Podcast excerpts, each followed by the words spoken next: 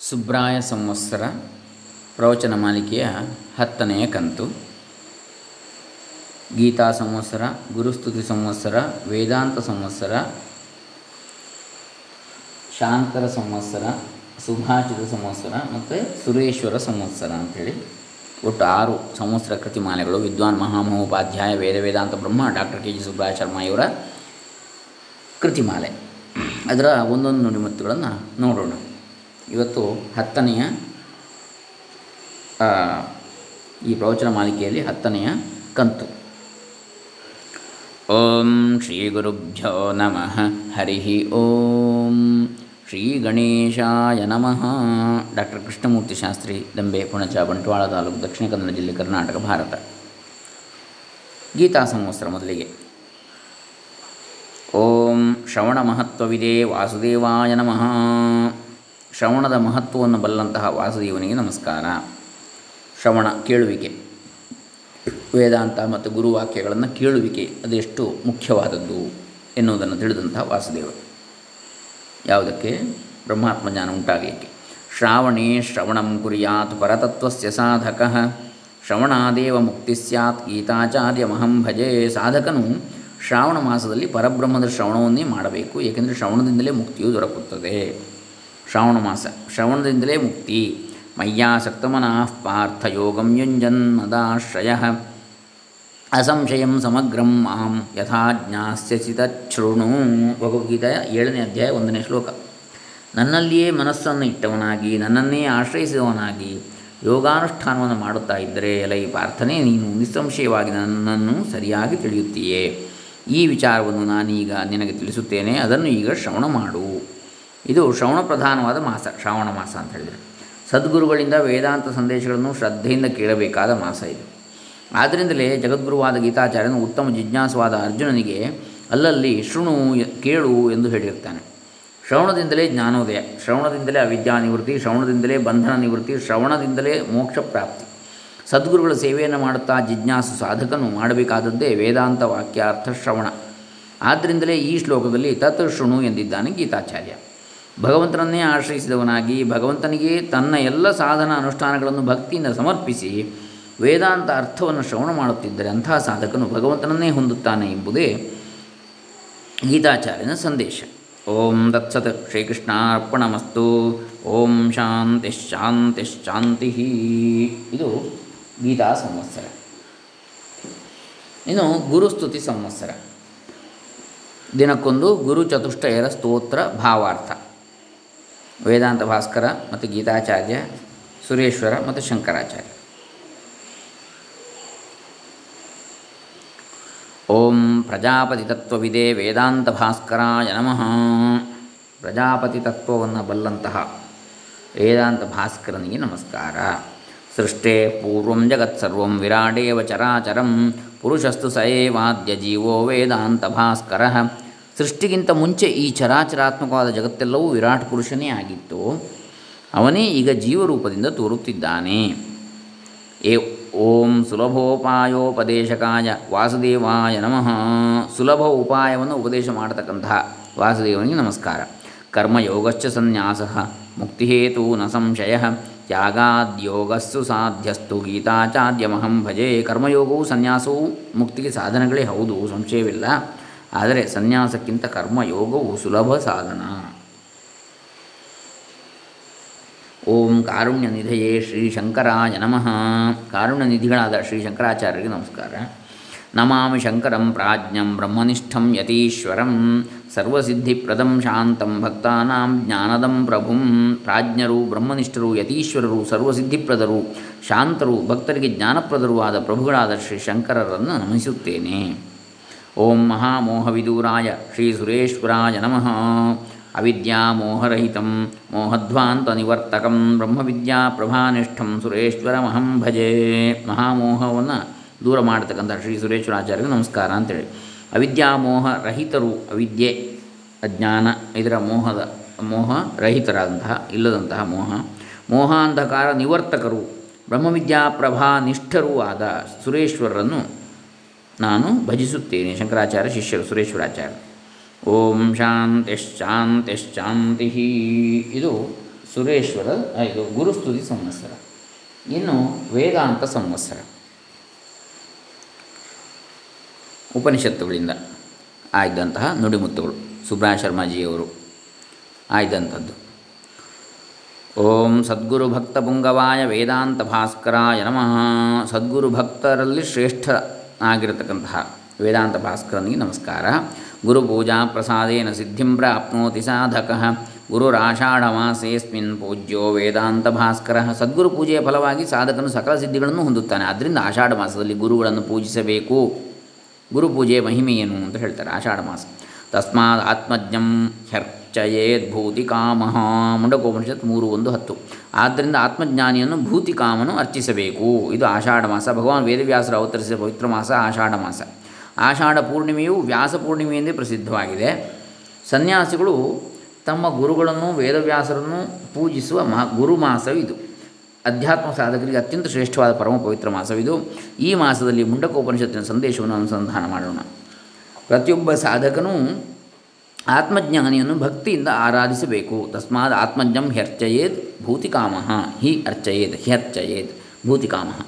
ಆತ್ಮನನ್ನು ತಿಳಿದವನೇ ಆತ್ಮಜ್ಞಾನಿಯು. ಆತ್ಮನೆಂದರೆ ಸರ್ವವ್ಯಾಪಕವಾದ ಪರಬ್ರಹ್ಮವು. ಅವಸ್ಥಾತ್ರಯಕ್ಕೆ ಸಾಕ್ಷಿಯಾಗಿರುವ ಆತ್ಮನೇ ತಾನೆಂದು ತಿಳಿದಿರುವವನೇ ಆತ್ಮಜ್ಞಾನಿಯು, ಇವನೇ ನಿಜವಾದ ಸದ್ಗುರು. ಇಂತಹ ಸದ್ಗುರುಗಳನ್ನು ಸಕಾಮರಾಗಿ ಆರಾಧಿಸಿದವರಿಗೆ ಅವರವರ ಇಷ್ಟಫಲಗಳು ಲಭಿಸುತ್ತವೆ. ಇನ್ನು ನಿಷ್ಕಾಮರಾಗಿ, ಮುಮುಕ್ಷುಗಳಾಗಿ, ಜ್ಞಾನಿಗಳಾದ ಸದ್ಗುರುಗಳನ್ನು ಆರಾಧನೆ ಮಾಡಿದರಂತೂ ಅಂಥವರಿಗೆ ಆತ್ಮಜ್ಞಾನವೇ ಉಂಟಾಗಿಬಿಡುತ್ತದೆ. ಆದ್ದರಿಂದ ಕೈವಲ್ಲವೇ ದೊರಕಿಬಿಡುತ್ತದೆ. ಅಂತೂ ಸದ್ಗುರುಗಳ ಕೃಪಾನುಗ್ರಹದಿಂದ ಸರ್ವ ಫಲಗಳೂ ಸಿದ್ಧಿಸುತ್ತವೆ. ನೋಡಿದಿರ? ಗುರುಪೂಜೆಯ ಮಹಿಮೆಯನ್ನು. ಓಂ ಶಾಂತಿ ಶಾಂತಿ ಶಾಂತಿ. ಇನ್ನು ಇದು ವೇದಾಂತ ಸಂವತ್ಸರ, ಇನ್ನು ಶಾಂಕರ ಸಂವತ್ಸರ, ಶಂಕರಾಚಾರ್ಯರ ಪ್ರಸ್ಥಾನತ್ರಯ ಭಾಷ್ಯಗಳಿಂದ ಆಯ್ದಂತಹ ನುಡಿಮುತ್ತುಗಳು. ಉಪನಿಷತ್ ಸಂದೇಶ ಶ್ರಾವಕಾಯ ಶಂಕರಾಯ ನಮಃ. ಉಪನಿಷತ್ ಸಂದೇಶವನ್ನು ಕೇಳಿಸ್ತಕ್ಕಂಥ ನಮಗೆ, ಕೇಳಿಸ್ತಕ್ಕಂಥ ಶಂಕರಾಚಾರ್ಯರಿಗೆ ನಮಸ್ಕಾರ. ವೇದಾಂತ ಶಾಸ್ತ್ರ ಸಂದೇಶಂ ಶ್ರಾವಯಂತಂ ದಯಾನಿಧಿಂ ಶಯೇಹಂ ಶ್ರಾವಣೇ ಮಾಸೇ ಶಂಕರಂ ಜ್ಞಾನಸಾಗರಂ. ಶ್ರಾವಣ ಮಾಸದಲ್ಲಿ. ವೇದಾಂತ ಶಾಸ್ತ್ರದ ಸಂದೇಶವನ್ನು ಕೇಳಿಸ್ತಕ್ಕಂತಹ ದಯಾನಿಧಿಗಳಾದಂತಹ ಜ್ಞಾನಸಾಗರರಾದಂತಹ ಭಗವಾನ್ ಶಂಕರಾಚಾರ್ಯರನ್ನು ಈ ಶ್ರಾವಣ ಮಾಸದಲ್ಲಿ ನಾನು ಆಶ್ರಯಿಸುತ್ತೇನೆ, ಶರಣು ಹೊಂದುತ್ತೇನೆ. ಆತ್ಮಜ್ಞಾನಕ್ಕೆ ಶ್ರವಣವು ಬೇಕೇ ಬೇಕು ಅಂತ ಇದರಲ್ಲಿ ಮತ್ತೆ ಹೇಳ್ತಾರೆ. ದರ್ಶನ ಪರ್ಯವಸಾನಾನಿ ಶ್ರವಣಾದೀನಿ ಆವರ್ತ್ಯಮಾನಾನಿ ದೃಷ್ಟಾರ್ಥಾನಿ ಭವಂತಿ ಬ್ರಹ್ಮಸೂತ್ರ ಭಾಷೆ ನಾಲ್ಕು ಒಂದು ಒಂದು. ವೇದಾಂತ ಸಂದೇಶಗಳನ್ನು ಮತ್ತೆ ಮತ್ತೆ ಶ್ರವಣ ಮಾಡುತ್ತಿದ್ದರೆ ಅದರಿಂದ ಈ ಜನ್ಮದಲ್ಲಿಯೇ ಆತ್ಮದರ್ಶನವು ಉಂಟಾಗುತ್ತದೆ. ದರ್ಶನ ಪರ್ಯವಸಾನಾನಿ ಶ್ರವಣಾದೀನಿ. ದರ್ಶನದಲ್ಲಿ ಪರ್ಯವಸಾನಗೊಳ್ಳುತ್ತವೆ ಶ್ರವಣಾದಿಗಳು. ಶ್ರವಣಮನನ ನಿಧಿಧ್ಯಾಸನಾದಿಗಳು. ಆವರ್ತ್ಯಮಾನಾನಿ ದೃಷ್ಟಾರ್ಥಾನಿ ಭವಂತಿ. ಮತ್ತೆ ಮತ್ತೆ ಶ್ರವಣ ಮಾಡುತ್ತಾ ಮಾಡುತ್ತಾ ಇದ್ದರೆ ಈ ಜನ್ಮದಲ್ಲಿ ಆತ್ಮದರ್ಶನ ಉಂಟಾಗ್ತದೆ ಅಂತೇಳಿ.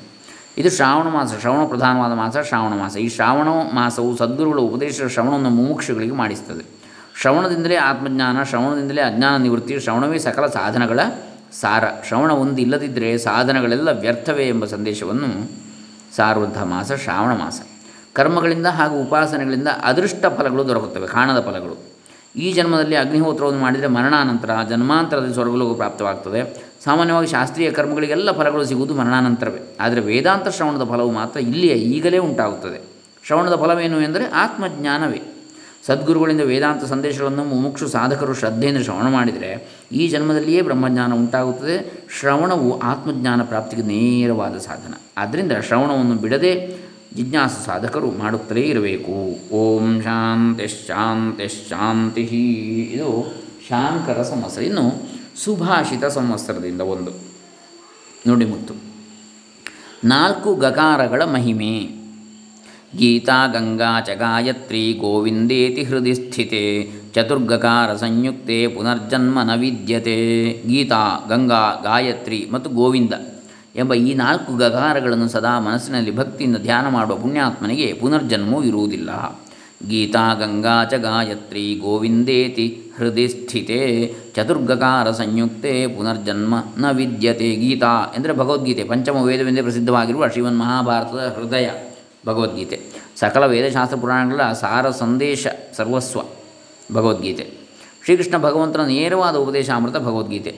ದುಃಖ ಸಾಗರ ನಿಮಗ್ನಾದ ಅರ್ಜುನನಿಗೆ ಆತ್ಮಜ್ಞಾನೋಪದೇಶದ ಮೂಲಕ ಶಾಂತಿ ಆನಂದಗಳನ್ನು ವರ್ಷಿಸಿದ ಅಮೃತಧಾರೆ ಭಗವದ್ಗೀತೆ.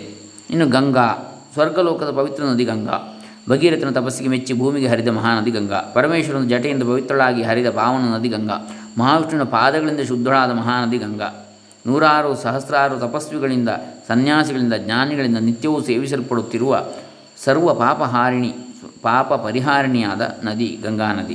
ಹಿಮಾಲಯದ ತಪೋಭೂಮಿ, ಭೂಮಿಯನ್ನು ಭಾರತ ರಾಷ್ಟ್ರವನ್ನು ಪವಿತ್ರಗೊಳಿಸಿರುವ ಪುಣ್ಯ ನದಿ, ಗಂಗಾ ನದಿ. ಇನ್ನು ಗಾಯತ್ರಿ ಮಂತ್ರ. ಸಕಲ ವೇದ ಮಂತ್ರಗಳ ಸಾರವೇ ಗಾಯತ್ರಿ ಮಂತ್ರ. ಸಪ್ತಕೋಟಿ ಮಂತ್ರ ರಾಜವೆಂದೇ ಪ್ರಸಿದ್ಧವಾಗಿರುವ ಗಾಯತ್ರಿ ಮಂತ್ರವು ಸಕಲ ಸಂಪತ್ತುಗಳನ್ನು ಉಂಟು ಮಾಡುತ್ತದೆ ತ್ರೈವರ್ಣಿಕರಿಗೆ ಪ್ರಪ್ರಥಮವಾಗಿ ಜಪ್ಯವಾದ ಶ್ರೇಷ್ಠ ಮಂತ್ರ ಗಾಯತ್ರಿ ಮಂತ್ರ.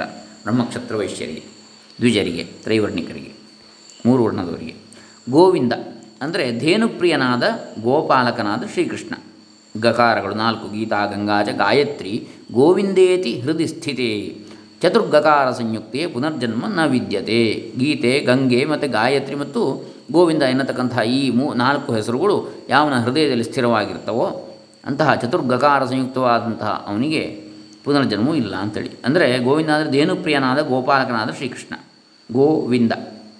ಸರ್ವಧರ್ಮ ಸಮನ್ವಯಕಾರನಾಗಿ ಲೋಕ ಕಲ್ಯಾಣವನ್ನು ಮಾಡುವ ಸರ್ವಪ್ರಿಯನಾದ ದೇವತೆಯೇ ಗೋವಿಂದ. ಈ ಗಕಾರಗಳನ್ನು ಸ್ಮರಿಸುವವನಿಗೆ ಗೀತಾ, ಗಂಗಾ, ಚ, ಗಾಯತ್ರಿ, ಗೋವಿಂದೇತಿ. ಯಾರು ಸ್ಮರಣೆ ಮಾಡ್ತಾನೋ ಅವನಿಗೆ ಪುನರ್ಜನ್ಮವಿಲ್ಲ ಅಂತೇಳಿ ಇದರಲ್ಲಿ ಹೇಳ್ತಾರೆ. ಸುಭಾಚಿತ ಸಂವತ್ಸರ. ಇನ್ನು ಕೊನೆಯದಾಗಿ ಸುರೇಶ್ವರ ಸಂವತ್ಸರ. ಇದರಿಂದ ಒಂದು ನುಡಿ ಗೊತ್ತು ಓಂ ಮಹಾಮೋಹ ವಿದೂರಾಯ ಶ್ರೀ ಸುರೇಶ್ವರಾಯ ನಮಃ. ಮಹಾಮೋಹವನ್ನು ದೂರ ಮಾಡ್ತಕ್ಕಂತಹ ಶ್ರೀ ಸುರೇಶ್ವರಾಚಾರ್ಯರಿಗೆ ನಮಸ್ಕಾರ. ಅವಿದ್ಯಾ ಮೋಹರಹಿತ ಮೋಹಧ್ವಾಂತ ನಿವರ್ತಕಂ ಬ್ರಹ್ಮವಿದ್ಯಾ ಪ್ರಭಾನಿಷ್ಠಂ ಸುರೇಶ್ವರಮಹಂ ಭಜೆ ಇದನ್ನಾಗಲೇ ನಾವು ನೋಡಿದ್ದೇವೆ. ಗುರುಸ್ತುತಿ ಸಂವತ್ಸರದಲ್ಲಿ ಅವಿದ್ಯಾಮೋಹರಹಿತರಾದಂತಹ, ಮೋಹಧ್ವಾಂತ ನಿವರ್ತಕರಾದಂತಹ ಮೋಹ ಸಮೂಹಗಳನ್ನು ನಾಶ ಮಾಡತಕ್ಕಂತಹ ಬ್ರಹ್ಮವಿದ್ಯಾ ಪ್ರಭಾನಿಷ್ಠರಾದಂತಹ ಸುರೇಶ್ವರಾಚಾರ್ಯನನ್ನು ಭಜಿಸುತ್ತೇನೆ. ಮಹಾಮೋಹದ ಫಲ ಏನು? ಹೇಳ್ತಾರೆ. ಏವಮೇವ ಮಹಾಮೋಹ ಸಂವೀತದಿಷಣಃ ಪುಮಾನ್ ಬ್ರಹ್ಮೈವಾಪಿ ಸ್ವತೋ ಮೋಹಾತ್ನ ತತ್ಸಂಭಾವಯತ್ಯಪಿ ಬೃಹದಾರಣ್ಯಕ ಭಾಷ್ಯ ವಾರ್ತಿಕ ಏವಮೇವ ದಶಮ ದೃಷ್ಟಾಂತದಂತೆಯೇ ಮಹಾಮೋಹ ಸಂವೀತದಿಷಣಃ ದೃಶ್ ದೊಡ್ಡದಾಗಿರುವ ಅಜ್ಞಾನದಿಂದ ಮುಚ್ಚಲ್ಪಟ್ಟಿರುವ ವಿವೇಕ ಜ್ಞಾನವುಳ್ಳವನಾದ ಅಪುಮಾನ್ ಮಾನವನು ಸ್ವತಃ ತಾನು ಬ್ರಹ್ಮೈವ ಅಪಿ ಬ್ರಹ್ಮವೇ ಆಗಿದ್ದರೂ ಮೋಹಾತ್ ಮೋಹದಿಂದ ತತ್ ಆತನ ಸ್ವರೂಪವನ್ನು ನ ಸಂಭಾವಯತಿ ಅಪಿ ಊಹಿಸಿಕೊಳ್ಳಲು ಸಾಧ್ಯವಾಗದಂತಾಗಿದೆ. ತಾನೇ ಹತ್ತನೆಯವನಾಗಿದ್ದರೂ ಅದನ್ನು ತಾನು ತಿಳಿಯದವನಾಗಿರ್ತಾನಲ್ವೇ ಹತ್ತು ಜನ ಬುದ್ಧಿವಂತರ ಕತೆ ಕೇಳಿದ್ದೀರಿ. ಒಂಬತ್ತೇ ಜನ ಅಂತೇಳಿ ತನ್ನನ್ನು ತಾನು ಲೆಕ್ಕ ಹಾಕುವುದಿಲ್ಲ. ಹಾಗೆಯೇ ತಾನೇ ಬ್ರಹ್ಮಸ್ವರೂಪನಾಗಿದ್ದರೂ ಭ್ರಾಂತಿ ಜ್ಞಾನದಿಂದ ಅದನ್ನು ತಿಳಿಯಲಾರದೆ ಅದನ್ನು ಊಹಿಸಿಕೊಳ್ಳಲು ಅಸಮರ್ಥನಾಗಿರ್ತಾನೆ. ಹಾಗೂ ಉಂಟ ಅಂಥೇಳಿ ತಾನೇನು ಹೊಸದಾಗಿ ಬ್ರಹ್ಮವಾಗಬೇಕಾಗಿಲ್ಲ. ಹೊಸದಾಗಿ ಬ್ರಹ್ಮವಾಗುವುದೂ ಇಲ್ಲ. ಇವನ ಪರಮಾರ್ಥ ಸ್ವರೂಪವೇ ಬ್ರಹ್ಮವಾಗಿದೆ. ಇದನ್ನೇ ಶ್ರುತಿಯು ಇವನಿಗೆ ತತ್ವಂ ಅಸಿ ತತ್ವಮಸಿ ಎಂದು ಉಪದೇಶಿಸುತ್ತಿದೆ. ಅದು ನೀನೇ ಆಗಿದ್ದಿ ಅಂತ ಶ್ರುತಿಯು, ನೀನು ಬ್ರಹ್ಮವಾಗಿದ್ದೀಯೇ ಎಂದು ಹೇಳುತ್ತಿದೆಯೇ ಹೊರತು ನೀನು ಆಮೇಲೆ ಬ್ರಹ್ಮವಾಗುವೆ ಎಂದು ಹೇಳುತ್ತಿಲ್ಲ. ಏನೋ ಸಾಧನಗಳನ್ನು ಮಾಡಿಕೊಂಡು ತುಂಬ ಕಷ್ಟಪಟ್ಟು ನೀನು ಬ್ರಹ್ಮತ್ವವನ್ನು ಸಂಪಾದಿಸಿಕೊಳ್ಳಬೇಕಾಗಿಲ್ಲ ಎಂದು ಹೇಳುತ್ತಿದೆ. ಆದರೂ ಈ ದೇಹಾದಿಗಳ ಅಧ್ಯಾಸದ ಪ್ರಭಾವದಿಂದ ದೇಹವೇ ನಾನು ಎಂಬಂತಹ ಮಾಯೆಯಿಂದ ಇದನ್ನು ಅರಿಯಲು ಸಾಧ್ಯವಾಗುತ್ತಿಲ್ಲ ಎಂದಿಷ್ಟೇ ಅಲ್ಲ, ಅದನ್ನು ಊಹೆ ಮಾಡಿಕೊಳ್ಳಲು ಸಾಧ್ಯವಿಲ್ಲ. ಅಬ್ಬಾ, ಮೋಹದ ಪ್ರಭಾವವು ಎಂತಹುದು? ಅಂತೇಳಿ ಸುರೇಶ್ವರಾಚಾರ್ಯರು ಭಾಳ ಚೆನ್ನಾಗಿ ಹೇಳ್ತಾರೆ. ಏವಮೇವ ಮಹಾಮೋಹ ಸಂವೀತ ಪುಮಾನ್. ಬ್ರಹ್ಮೈವಾಪಿ ಸ್ವತಃ ಮೋಹಾತ್ನ ತತ್ ಸಂಭಾವಯತ್ಯಪಿ. ಅದನ್ನು ಊಹಿಸ್ಲಿಕ್ಕೂ ಸಾಧ್ಯ ಆಗ್ತಾಯಿಲ್ಲ ಅವನಿಗೆ, ತಾನೇ ಬ್ರಹ್ಮವೇ ಆದರೂ ಕೂಡ. ಓಂ ಶಾಂತಿ ಶಾಂತಿ ಶಾಂತಿ ಹರಿ ಓಂ. ಇದು ಸುರೇಶ್ವರ ಸಂವತ್ಸರ. ಹೀಗೆ ಆರು ಸಂವತ್ಸರ ಕೃತಿಗಳು. ಇದರಲ್ಲಿ ನಾವು ಇನ್ನೊಮ್ಮೆ ಈ ಗೀತಾ ಸಂವತ್ಸರವನ್ನು ನೋಡೋಣ.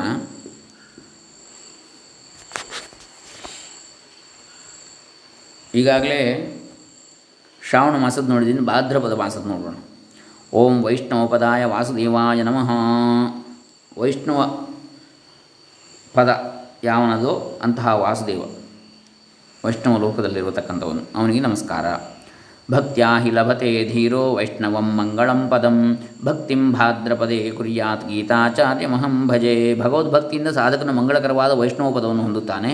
ಆದ್ದರಿಂದ ಭಾದ್ರಪದ ಮಾಸದಲ್ಲಿ ಭಕ್ತಿಪರನಾಗಬೇಕು ಭಕ್ತಿಯಿಂದ ಮುಕ್ತಿ ಅಂತೇಳಿ. ಸರ್ವಕರ್ಮಾಣ್ಯಪಿ ಸದಾ ಕುರ್ವಾಣೋ ಮದ್ವ್ಯವಾಶ್ರಯ.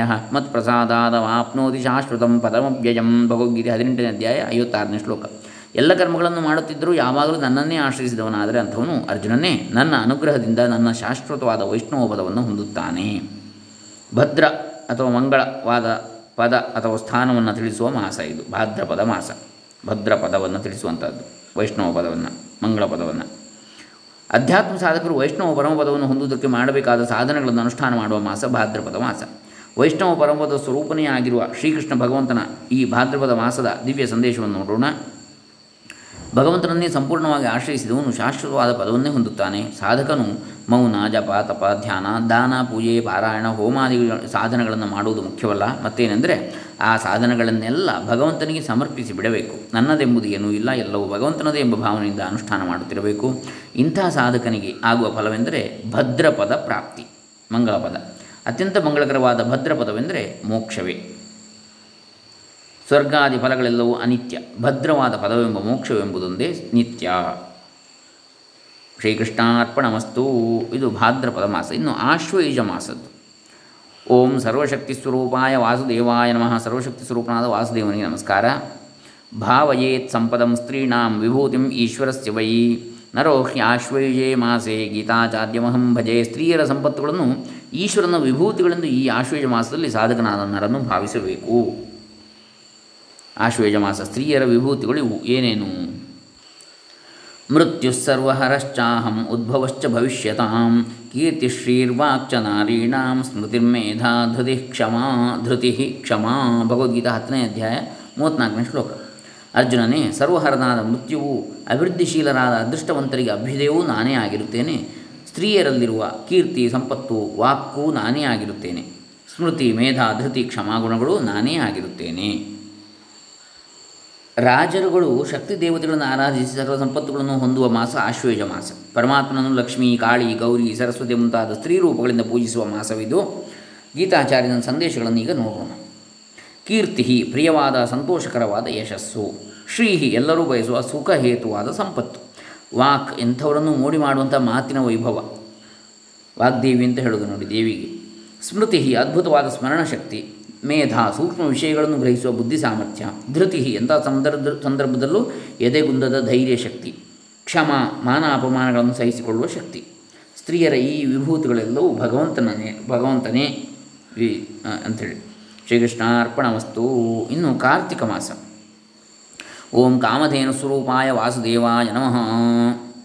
ಕಾಮಧೇನು ಸ್ವರೂಪನಾದ ವಾಸುದೇವನಿಗೆ ನಮಸ್ಕಾರ. ಬೇಡಿದ್ದನ್ನು ಕೊಡತಕ್ಕಂತಹ ಧೇನು ಸ್ವರೂಪ ಅಂತ ಗೋಸ್ವರೂಪ ಧೇನೂನಾಂ ಕಾರ್ತಿಕೇ ಮಾಸೆ ಪೂಜನಂ ಪುಣ್ಯವರ್ಧನಂ ಕಾಮಧೇನು ಸ್ವರೂಪತ್ವಾತ್ ಗೀತಾಚಾರ್ಯಮಹಂ ಭಜೆ ಕಾರ್ತಿಕ ಮಾಸದಲ್ಲಿ ಗೋವುಗಳನ್ನು ಪೂಜಿಸುವುದರಿಂದ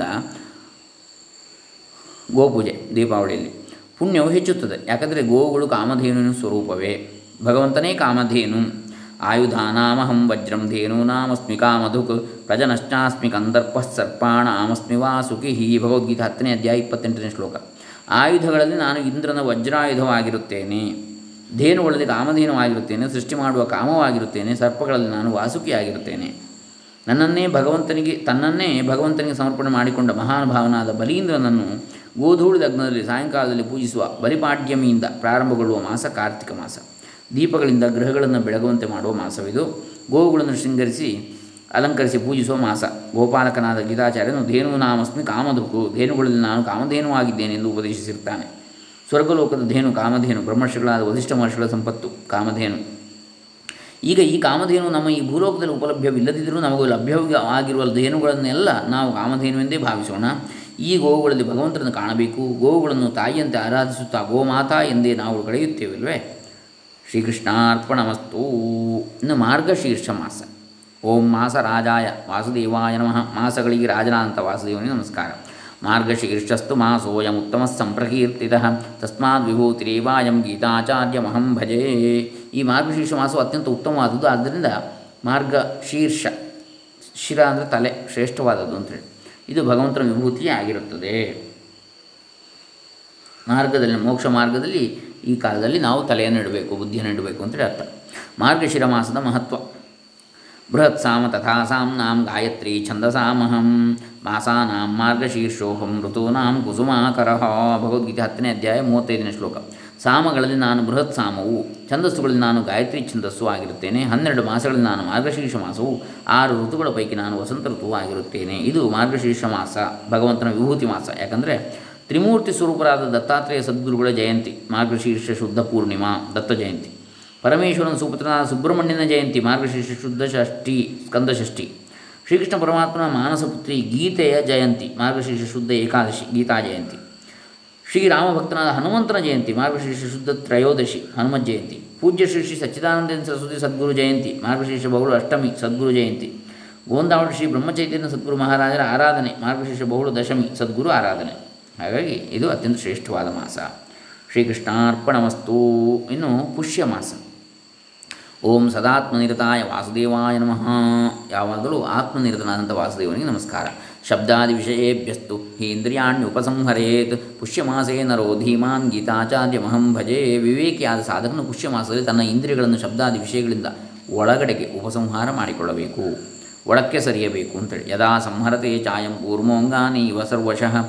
ಇಂದ್ರಿಯಾಣಿ ಇಂದ್ರಿಯಾರ್ಥೇಭ್ಯ ತಸ್ಯ ಪ್ರಜ್ಞಾ ಪ್ರತಿಷ್ಠಿತ. ಭಗವದ್ಗೀತೆ ಎರಡನೇ ಅಧ್ಯಾಯ ಐವತ್ತೆಂಟನೇ ಶ್ಲೋಕ. ಎರಡನೇ ಅಧ್ಯಾಯದಲ್ಲಿ.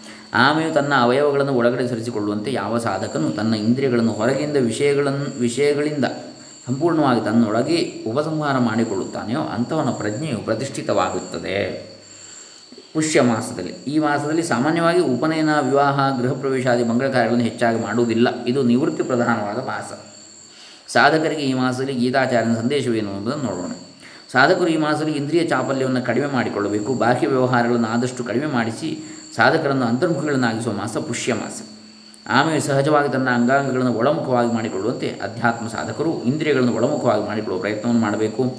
ಶಬ್ದಾದಿ ವಿಷಯಗಳಿಂದ ಸಾಧಕರು ಅಂತರ್ಮುಖಿಗಳಾಗಿ ಆತ್ಮಚಿಂತನೆಯನ್ನು ಮಾಡುತ್ತಿದ್ದರೆ ನಿಧಾನವಾಗಿ ಅಂಥವರು ಸ್ಥಿತಪ್ರಜ್ಞರೇ ಆಗಿಬಿಡ್ತಾರೆ ಇಂದ್ರಿಯ ನಿಗ್ರಹದಿಂದ ಪರಮಶಾಂತಿಯು ಲಭಿಸುತ್ತದೆ. ಶ್ರೀಕೃಷ್ಣಾರ್ಪಣ ವಸ್ತು ಇನ್ನು ಮಾಘ ಮಾಸ. ಓಂ ಸೂರ್ಯ ಸೂರ್ಯಾಯ ವಾಸುದೇವಾಯ ನಮಃ. ಸೂರ್ಯನಿಗೂ ಸೂರ್ಯನಾದಂಥ ವಾಸುದೇವನಿಗೆ ನಮಸ್ಕಾರ.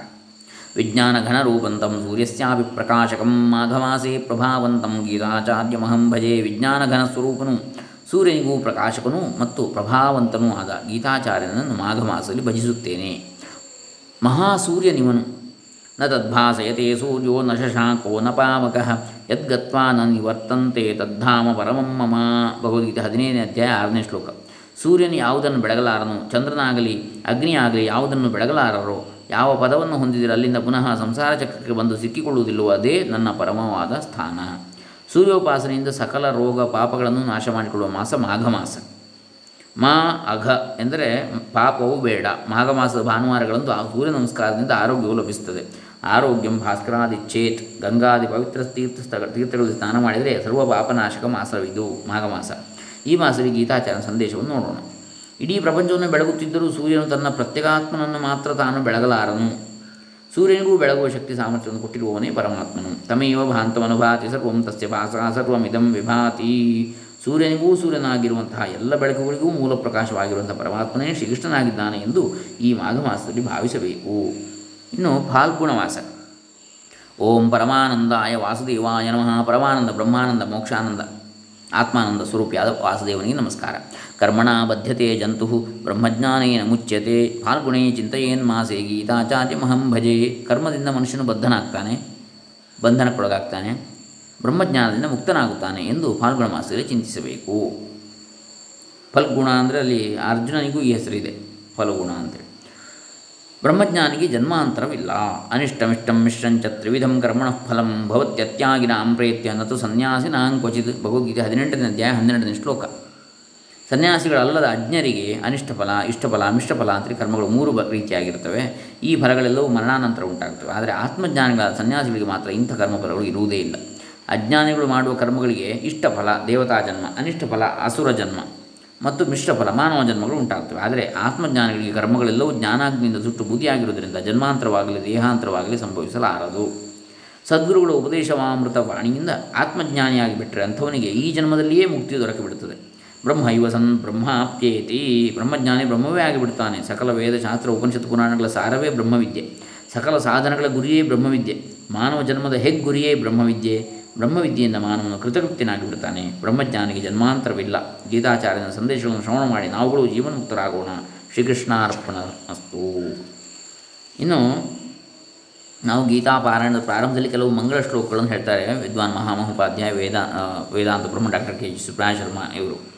ವೇದದ ಬೇರೆ ಬೇರೆ ಗೀತಾಪಾರಾಯಣ ಗೀತಾ ಪಾರಾಯಣ ಧ್ಯಾನ ಶ್ಲೋಕಗಳು ಇತ್ಯಾದಿಗಳು ನಮಗೆಲ್ಲ ಗೊತ್ತಿದೆ ಅಂತೇಳಿ ಭಾವಿಸ್ತಾ ಗೀತೆಯ ಈ ನುಡಿಮುತ್ತುಗಳನ್ನು ಒಂದೊಂದಾಗಿ ನೋಡ್ತಾ ಇದ್ದೇವೆ.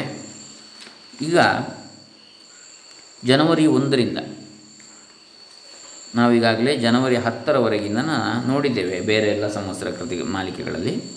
ಹಾಗೆ ಈ ಗೀತೆಯಲ್ಲಿ ಕೂಡ ಇದೆ. ಅದನ್ನು ಈ ರೀತಿಯಾಗಿ ನಾವು ಸ್ವಲ್ಪ ಸ್ವಲ್ಪವಾಗಿ ಮುಂದೆ ಮುಂದೆ ಹೋಗೋಣ ನೋಡ್ತಾ. ಬಹುಶಃ